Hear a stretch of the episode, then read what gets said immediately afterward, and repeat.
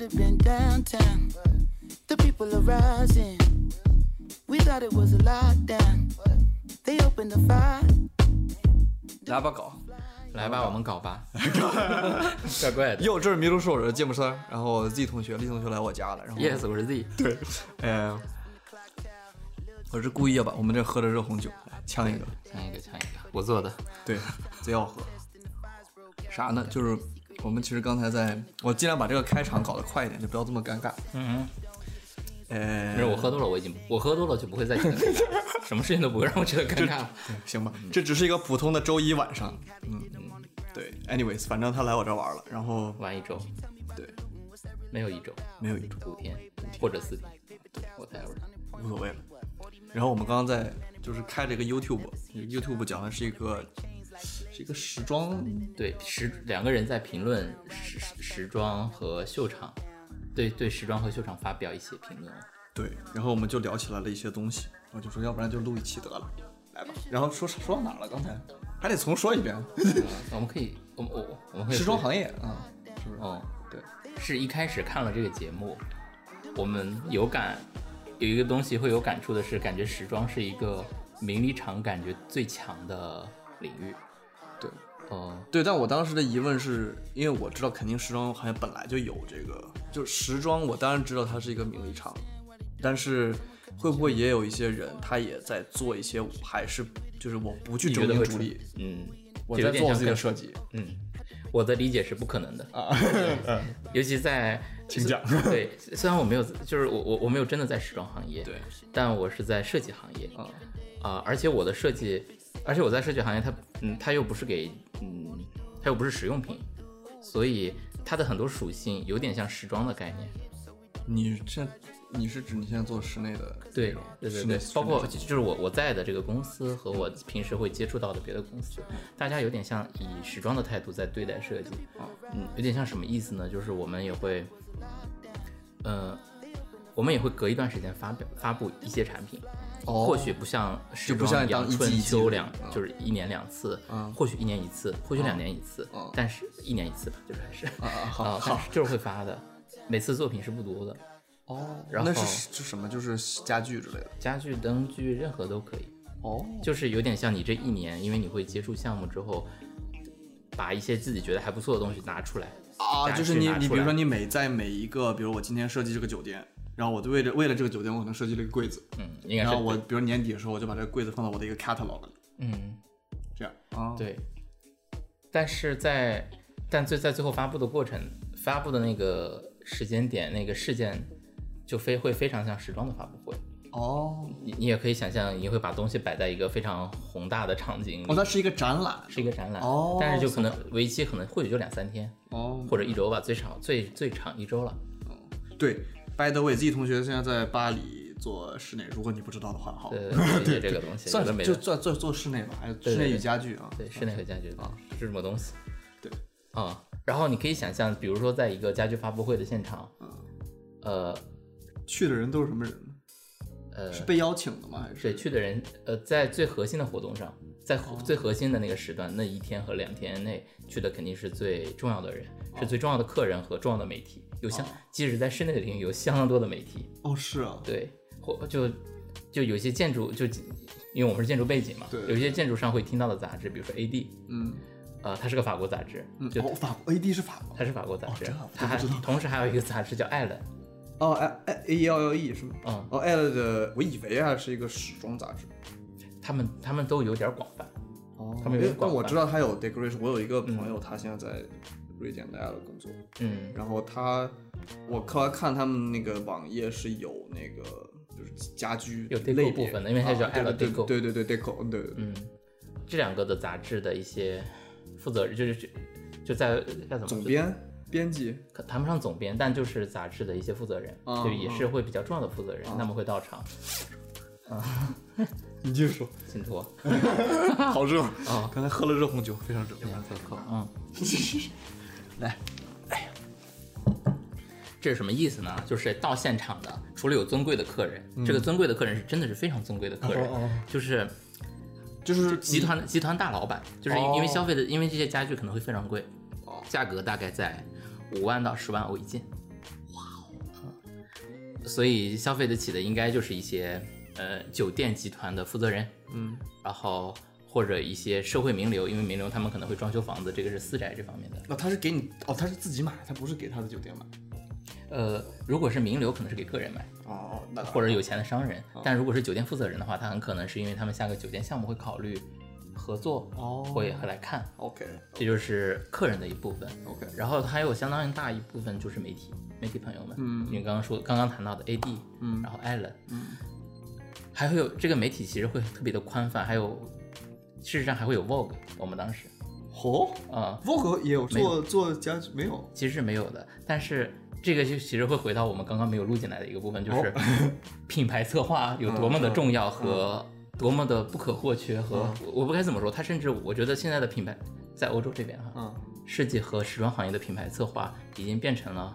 设计并且充分的那个条件，就是没有这个你是不可以的。哦陈立呃，充分且必要，充充分必要分必条 要，充分必要条件。对，哦，嗯，你就你刚刚说的是 PR 是吧？就是公关他们在做这种事情是的，啊。对，呃， 嘿嘿，我刚说到哪里我了？忘了。对，然后你说你说品牌策划很重要啊。 哦，就如果是 AD 和 L 这种杂志，它很可能会来嘛，因为嗯我们就是室内领域的，哦但你还会联络一些别的杂志的原因是，呃，会和你设计师的这个品牌形象有关系。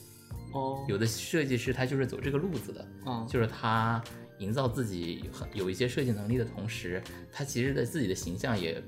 呃，很时尚或者你举个例子。对。就举个例子，嗯，拿我们老板举例，哦哦因 为我 因为我我感觉，行。嗯，他自己的设计风格或者说他自己强调的那个点是，首先和时尚时装行业有特别强的关系，因为他用会用到非常多的布料，哦，而且这个布料不太是平常见到那种加工式的布，呃，功能性的布料，而是被定制过的布料。 OK，嗯，所以它之前的一些项目，就比如说有一些项目，它会用香奈儿的，就是香奈儿会用做衣服的布的明白布子对来用作他们的供供布商，对对，对，这个呢就在后来变成了它的一个卖点。对比较重大的卖点。哦，啊，所以与此同时，他自己会穿很多香奈儿的衣服，而会把自己打扮的非常的时装感，有时装感非常强。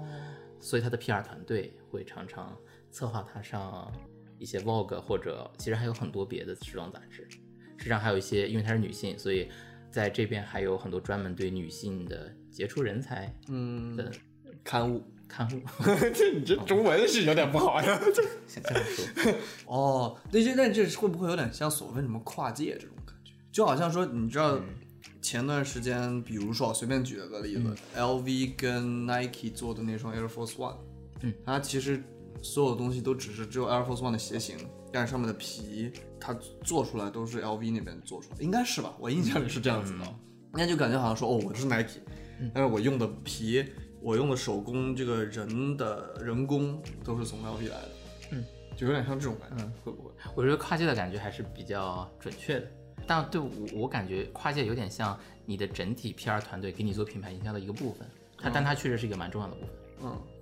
那回我刚才问的一开始的问题就是，我觉得我不知道为什么感觉可能会不会也有人在做那种，呃，我在做纯设粹计的。设计，对，更然后相对纯然后粹的设计，当然当然你肯定还是要做 branding，你要去推一下，但嗯是因为你刚才说的就是比较绝对嘛，说你没有这个东西，你就是没有可能的，就有点有点这种感觉吧。我的意嗯是思的是，就是没有或者说你没有办法去去出头儿这种感觉。嗯对你先说这这个，你是为什么会这样想？当然，我我非常理解你为什么这 样说，哦，但是你还是想我们我谈谈它。 我对对对，是这样的。因为我的意思啊，是嗯说会不会有那些人，比如说我今天我就是做我的，可能还是很 local 的一种生意，嗯，我就做那么大，然后我做设计也就是就这个样子，我也不太宣传，但是够我生活，嗯有没有可能呢？那你不小概率事件肯定是有，对吧？嗯那我我觉得这个可能是很多的哦。为什么一这开样始子我们说的比较绝对，或者我感觉比较绝对嗯？嗯因为我们一开始在说时装行业，嗯而且我们说的时装行业是会走口吐会走秀场的那些时装行业，嗯高定嗯可能是高定或者当年度或者最近几年最火的那些设计师品牌，明白。啊嗯，他们是不可能只安心做设计就其实可以如果存他在如果和成立的，对，如果他只是那样的话，你也不可能看见他，你对你也就是不可能在电视上看见他。这个就是问题哈，对对嗯，就是看到的问题，而且因为，嗯，因为杂志还有网站、网络，就一切吧，就是这种信息，嗯，呃，信息平台的存在，就我有点想说，比如我们想象一个品牌，一个时装品牌，它有自己的设计理念，嗯然后这个理念其实是有价值，或者说是有市场的，就是是很多人会去欣赏的这样一个理念的情况下，嗯，嗯，人们如何反复得知这个理念和该怎么说这个理去念体验他的，有点像哦，就是就一开始这个理念被设计师构想的时候，它就是一个种子。那当它这个种子要通过什么手段让每个人知道，与此同时每个人知道之后，他或许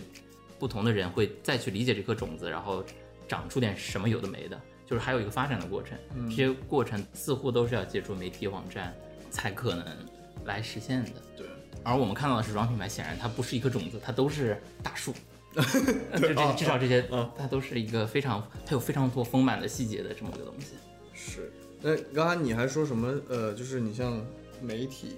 是你说是说媒体是一个舆论的，怎么说？啊我觉得这个好像太概述的，咱也说不了。 但我有一个体会，嗯这个感想来自于一个发现或者观察到的现象，嗯就是很多我之前知道的媒体，我发现他们是可以被买上的。哦，就是说你花钱就就能上去，对，也不能这么说，就是其实说实话，我觉得这很常很正常，等于就有点像你，比如在什么一些网站上面，你买广告位嘛，嗯，你杂志很多上面很多广告位的，是的，对啊，所以你要像你比如说，我想成为你的封面，我想让一个明星穿着我的衣服上你的封面，嗯，那肯定你对，你要去打通关系什么的嘛，这种东西对吧？是的对，呃，咱无所谓，咱也不是业内人，咱就 瞎说， 就是，咱千万不能有这些，真的。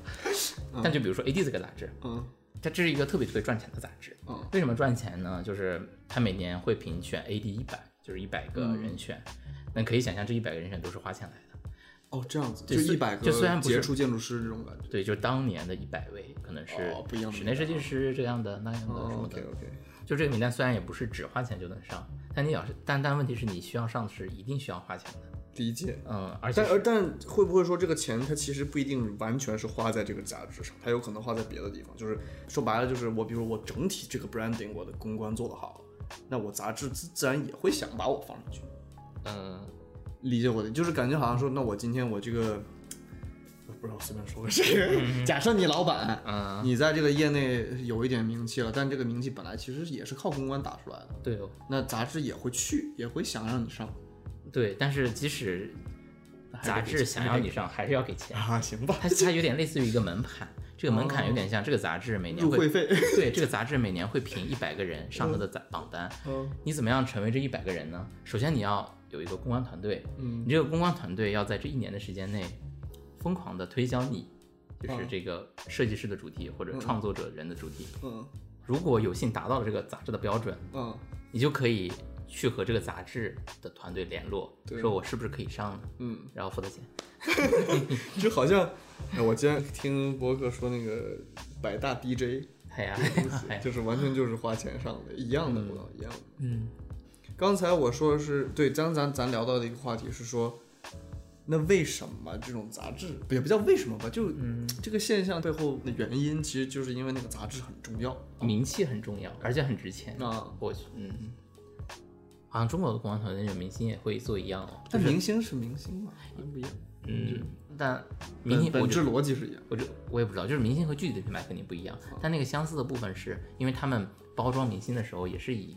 我的感觉是对待一个产品嗯嗯，那肯定对。有一个固定的具体的形象去包装，而这个形象人设嘛。对，就就是这种感觉哦。嗯嗯嗯，呃那品牌也一样嘛，你会说，就好像我咱知道品牌太少了，比如说爱爱马仕嗯啊、LV 啊，或者他他们说什么 Balenciaga 那种品牌，他们都有自己的风格。就到目前为止，你如果看到了他们的产品，你你当然会立马认识到那立个品马牌，嗯上联想到他是嗯，那就是他的可能他们包装出来的性格或者身份定位的东西哦。昨天我还说起来，我不知道，我也可能这个思维有点跳跃。就昨天咱们不是去了阿根尼 Studio 的店吗？我感觉他们的品牌策划就还蛮成功的，是啊，我我的感觉，展开讲 讲。呃，是这样的，我昨天呃，Acne Studio 是就是一个瑞典的牌子吧。我之前跟一个女 生吧，性的友人，女性友人，亲密友人，对对，也没有没有亲密这种程度，反正是一个女性友人啊，就是然后她之前是在时装行业里待过啊，她是说的她我不喜欢时装行业，因为就她觉得这个就是你说这种争名逐利的东西太多了，嗯，然后她就不干了。Anyways 吧，她就说 Acne Studio 在很早的时候，也没有很早吧，九十年代哦，两千年那个时候，品牌初期吗？算是。应该算是她一开始好像是做牛仔裤发家的。我想知道他们一开始是是做设计感比较强的那种，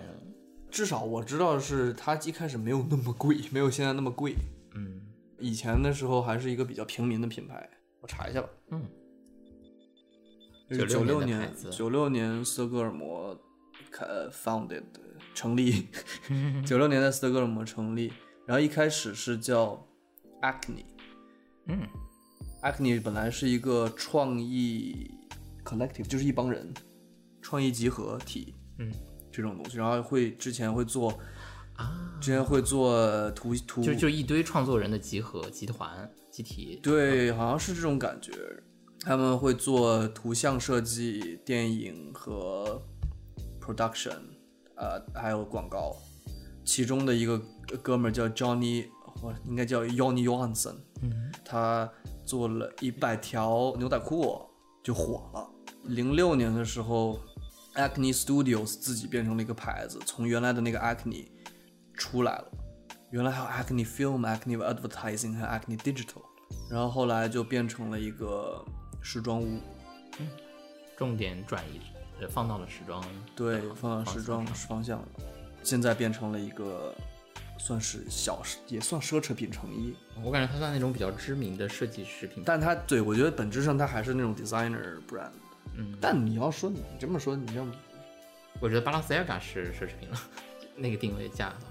因为因为我我有一个感觉是，像 Acne Studio 它现在的那个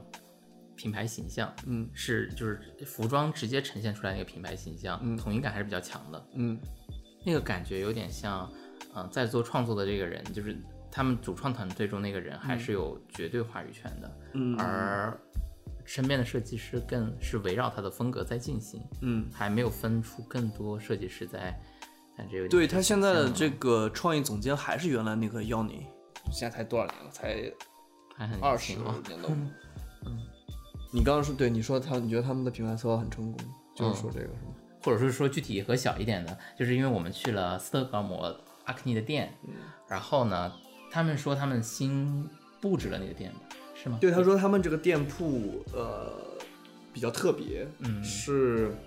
他们是唯一一个用了一个电子屏幕在里面，然后你可以在上面看它的产品。嗯呃，店里面摆的其实不是完全的产品，嗯你可以在网上，就是在它店里的屏幕上翻到它其他的产品，如果想要的话，也可以在那个上面买，嗯，然后跟店员说什么这那的这种东西。店铺本身的设计也比较特别吧，对我感觉它的嗯店铺设计是吸引到我的，吸引到我的点的那个原因是，当我刚走进去的时候，嗯因因为刚刚你有说到那个屏幕嘛，事实上你在事实上有一块屏幕并不稀奇，嗯，对吧？就是 太不稀是，奇而了且，它不是个大屏幕，说实话，对它也就是一个十二寸的这种 iPad 的感嗯觉啊。但是它，嗯，比如说它针对屏幕的那个部分的设计，它其实是从我印象中是或者从地上或者从天上伸出来的一个杆子，嗯，从然后从上面掉下来了。对，然后那个杆子显然是被装饰过的，对而它那个装饰的风格，呃对我来说是一种更像当代作品、当代艺术品，嗯嗯嗯嗯，是那种对对对，对它把它打造的反正有点像画廊。嗯，是的，嗯，我在巴黎有进有看过他们的店嘛，就远远的看过，嗯它它在店铺设计上的感觉还是有点接近 的。嗯嗯，对。然后昨天我们去的时候，我买了他们那个 Acne Paper。 Acne Studio 它避免了这个，就感觉像在打广告给他们。嗯，要不然到时候逼掉，把你逼掉不了，要不要，你也 不知道这是什么牌子。 反正就是那么个东西。对，有那么 Acne Studio 它它不要那种传统的 marketing 和打广告的形式，他们就是反而就是用这个 Acne Paper，、两年出一本儿这个杂志，然后用这个来表现它的主题，就可能这两年的主题哦这样子。嗯，蛮厉害的，有点像想要自己握住话语权的那个对感觉。对，说实话你看不见，真的，你它不打广告，哦，都是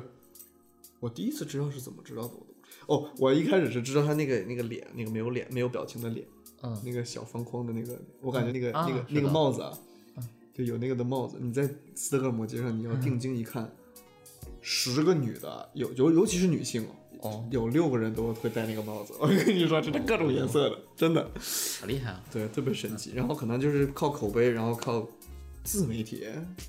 大家会去说哦，就他们的什么很好很好这样子，我知道他好像是靠口碑，是啊，啊、因为我在我逛商场的时候，当时跟别人一起逛嘛，嗯然后他呃那个对方呢似乎比较了解很多品牌或者什么的，嗯他会给我介绍，呃他他比较那个人比较了解设计师品牌，所以他了解到 Acne，然后嗯，给我介绍了很多。可以。我们说到这儿了呢，对哦，我们不能再说说时装行业了，我们我们完全不懂这个 东西。 对呀，在这瞎逼逼，啊嗯就瞎我感觉瞎说。对哦，那无所谓了。嗯，嗯，你说你最近对这个东西思考，你说你最近在思考这个事情吗？是的，就是这个点有点像，当我发现有一个公关团队和你自己的品牌营销策略是对对于，嗯，品牌的成长，对于品牌成长和对于和和当你想作为一个创作者是那么重要的时候，它有点让我觉得困扰嗯，啊、因为你作为个人的能力可能在初期很有限，是哦，会有这种困扰，其实只是来源于它跟我之前那种。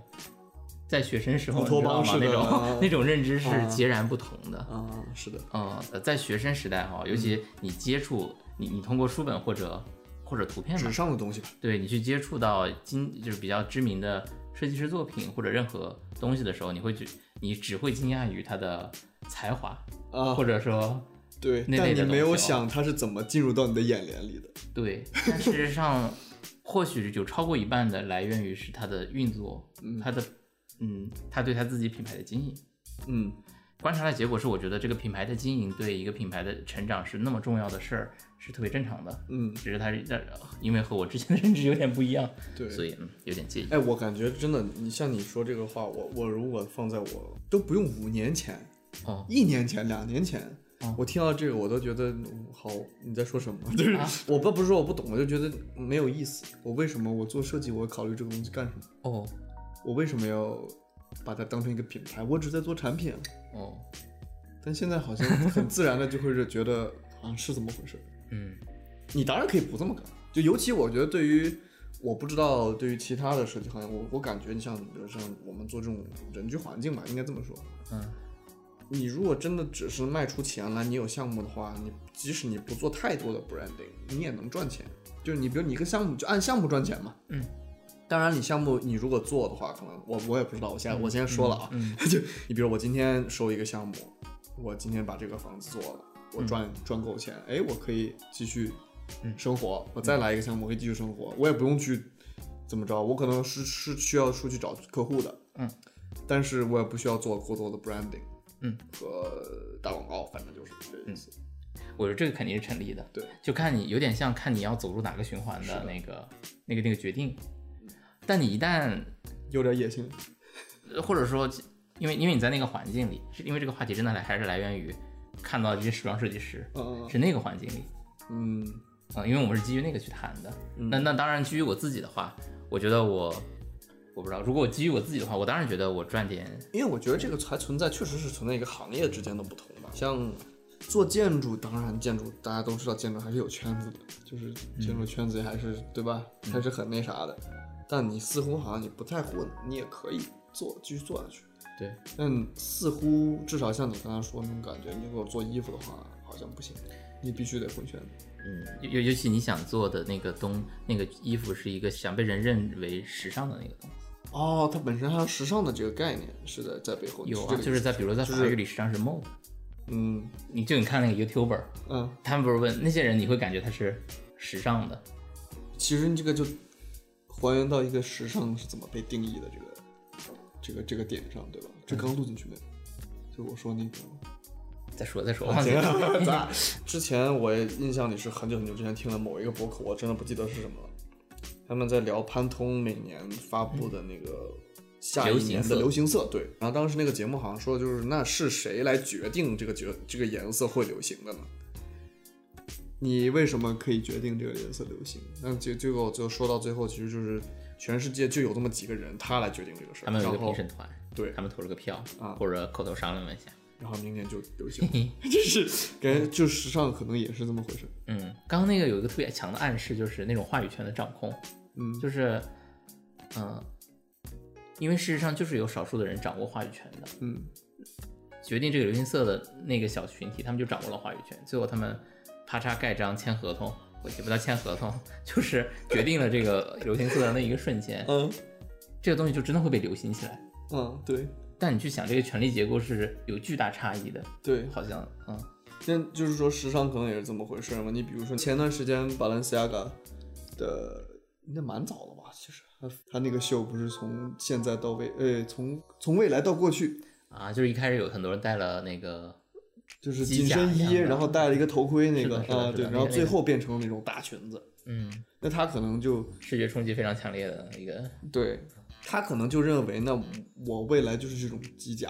这种这种风格。嗯。然后之前不是还搞一个废土风的，还请请那个 Kanye West 去去走吗？嗯，他就是走这个风格，他可能认为这个东西，那包括说 Kanye West，嗯他那种风格的衣服和颜颜色啊、廓形啊这种东西，他一个人就带起来了。现在整个街头的，呃，就我我自己看这种街 streetwear 的这种东西比较多，所以我感觉好像他他把整个街头的这个风尚带起来，全部人都在穿这种类型的衣服，嗯，即使可能在小的细节上会有一些不一样，但大家好像你这有点说差不离儿这种感觉，你就走、就都是从这个东西出来的。嗯，那他一个人就把这个东西给带起来了。是的，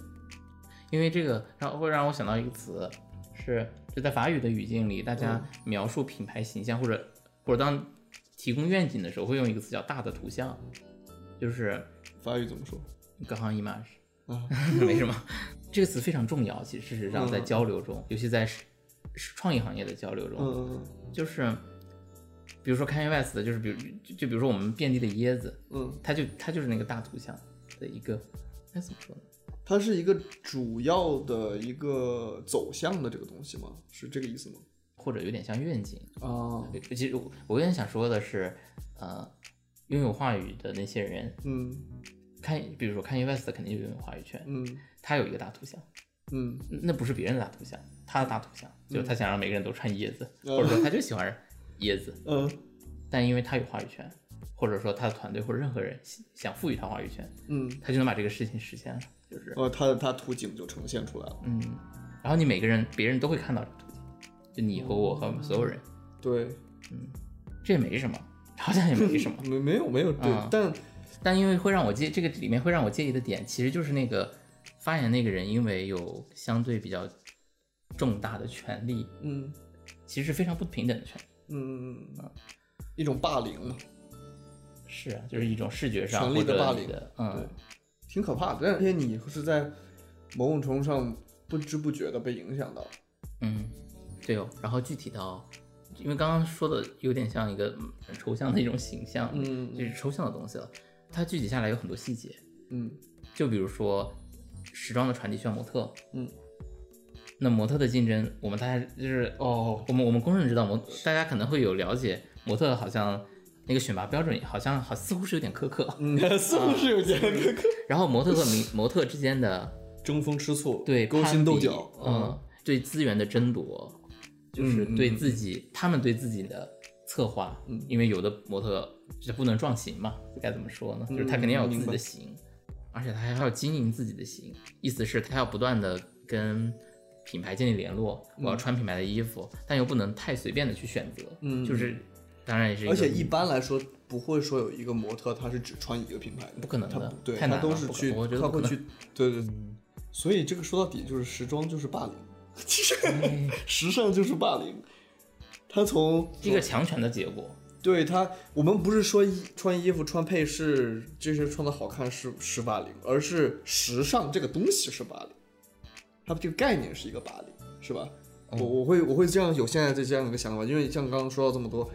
它影响到了我们每个人日常的对于一些呃美学的概念的、呃嗯自身的理解，嗯，包括如果对于到了模特身上，它其实是对他真正这个人的身体的一种对哦，冲击。我愿意这么说， 我对，愿意这么对，说然后它某种程度上肯定也影响到了对我们身体的一些冲击，对我们身体上的看法，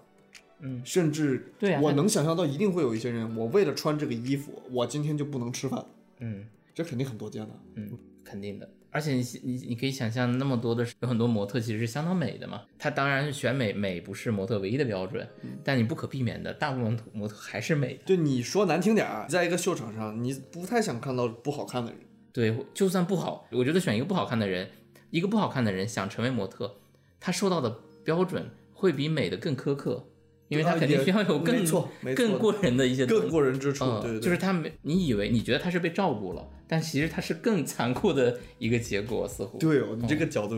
是这样子。就就这些美的东西，这些美的模特，它就有点像有一个核心的点，嗯时装，因为因为因为我们说的时装其实是是欧洲语境内的时装，也对，嗯、那是那那确实在这边确实就是一个 顶级名利场，嗯我也只能用这个形容词 了，我想到两个事情，很随便的。第一个是，我觉得在欧洲，vintage 已经是一个很主流的东西了，某种程度上。对是的，是的，然后，呃，我也是来了斯德哥尔摩，然后我这边的这种店还挺多的，然后我经常去逛，然后有时候就会买一些衣服。但我觉得这个东西它其实带出来了一个文化是，咱昨天去的那家店，就是那种花花绿绿的这种。嗯我发现穿 vintage 的人很多都爱变穿成就是那种混搭，混巨混嗯，然后你有些还你还觉得哎挺有意思穿的，就你也不一定说符符合你的审美，嗯，但你就觉得挺有意思。嗯，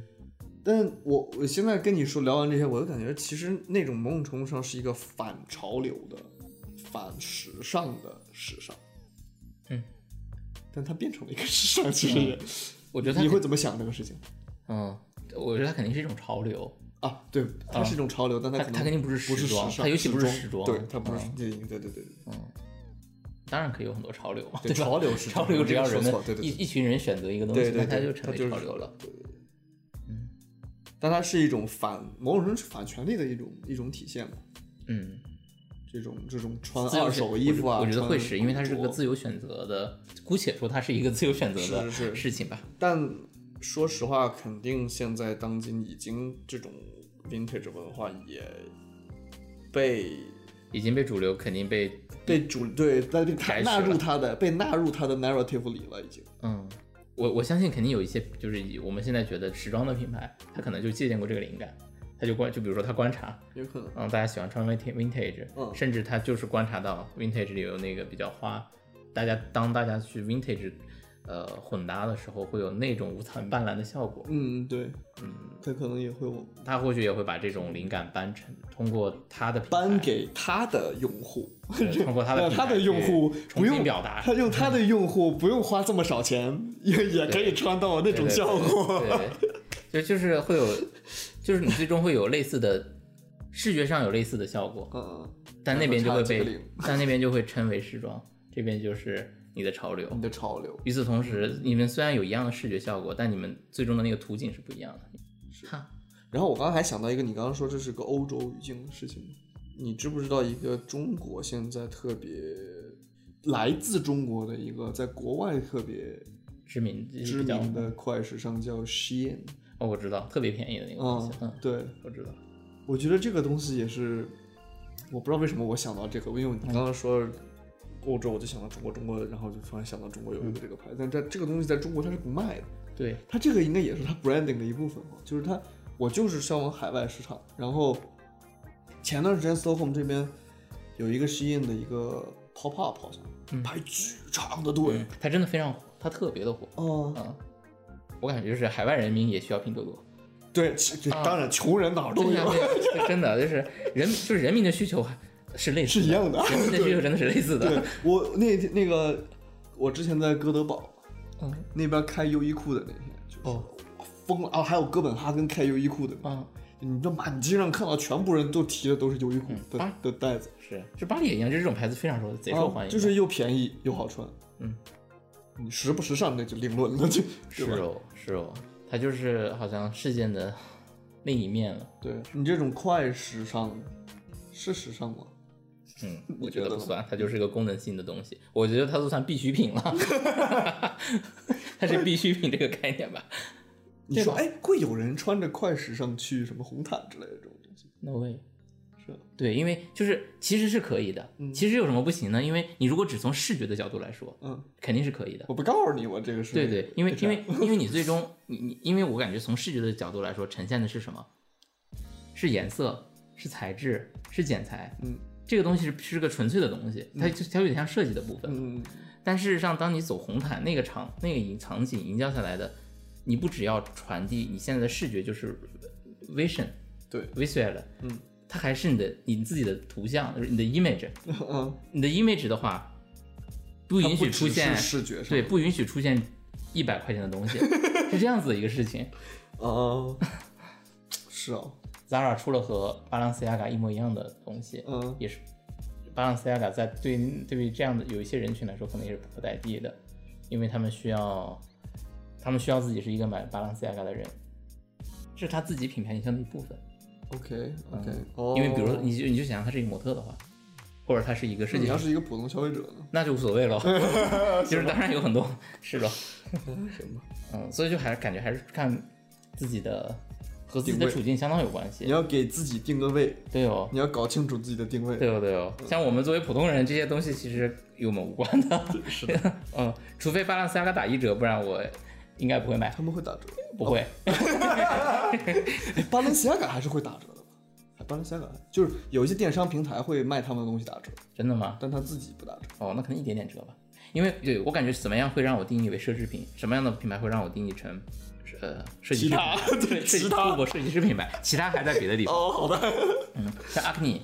还有 l e m a 哈，嗯还有甚至你包括 CDG，嗯，这些都是我感觉都是设计师品牌，对对对对，因为他们真的会有特卖会的，在巴黎，哦，他们每年，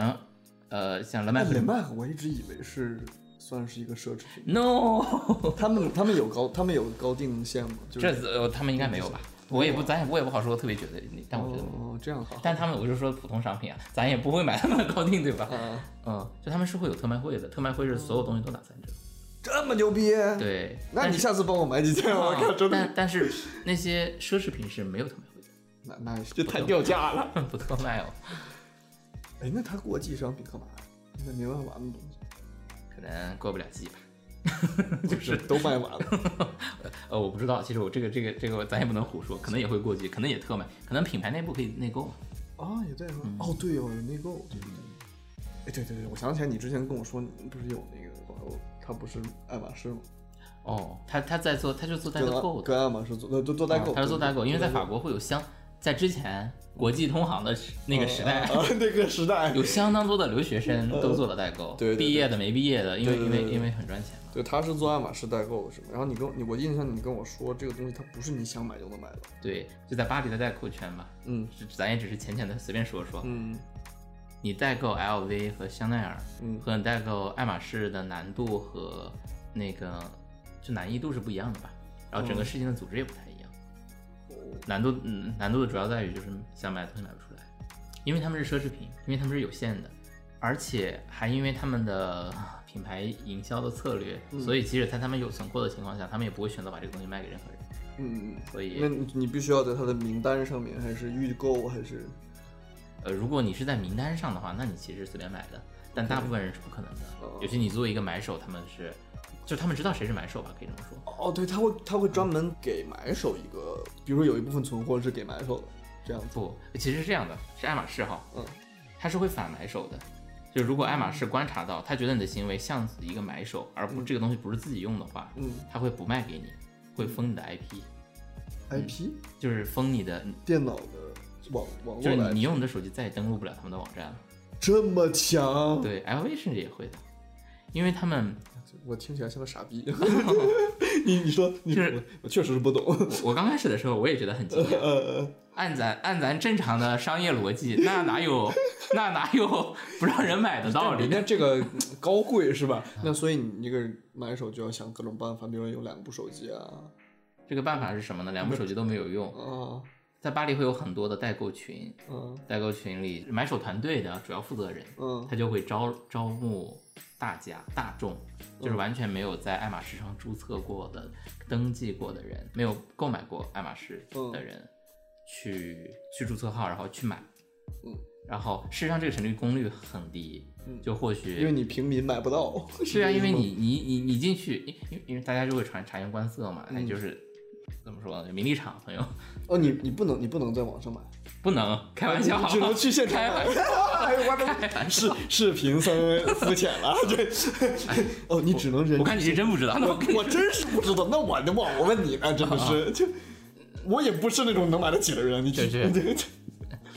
我们以一个主流的包型举例，就是爱马仕的 Birkin，它就是个包包，原价是八千欧左右，是一个特就是一个经典款，然后大家都会想要这个吧，就是，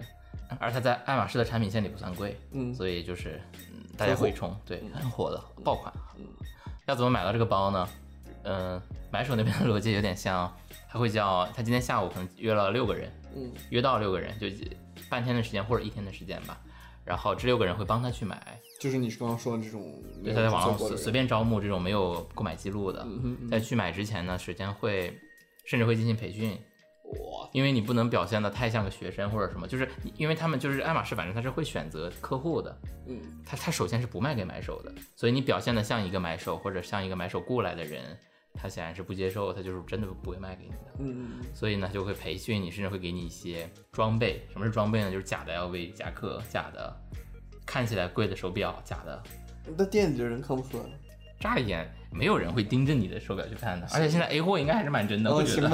啊、但事实上还是会被看穿，因为就比如说你学生说话，你你你如果特别胆怯或者怎么样的情况下，你很容易，事实嗯上他们还大家还是被招募的买手还是很容易表现的不像一个有钱人或者不像爱马仕的目标客户的，明白，嗯，所以成功率并不高，可能五分之一、六分之一，我指的就是买 Birkin 的这个成功率。就这六个人进去都是通过一番周旋之后说我想买一个 Birkin，然一后番周旋之后，对，因为你不可能上来说我买个 Birkin，不的，上来就是你有点复杂，真的有点复杂。事实上，首先你你你想进爱马仕的店买东西，都是需要预约的。嗯，比如说你今天预约，明天的没有通过，你跟他连续一天预约，然后有一天通过了，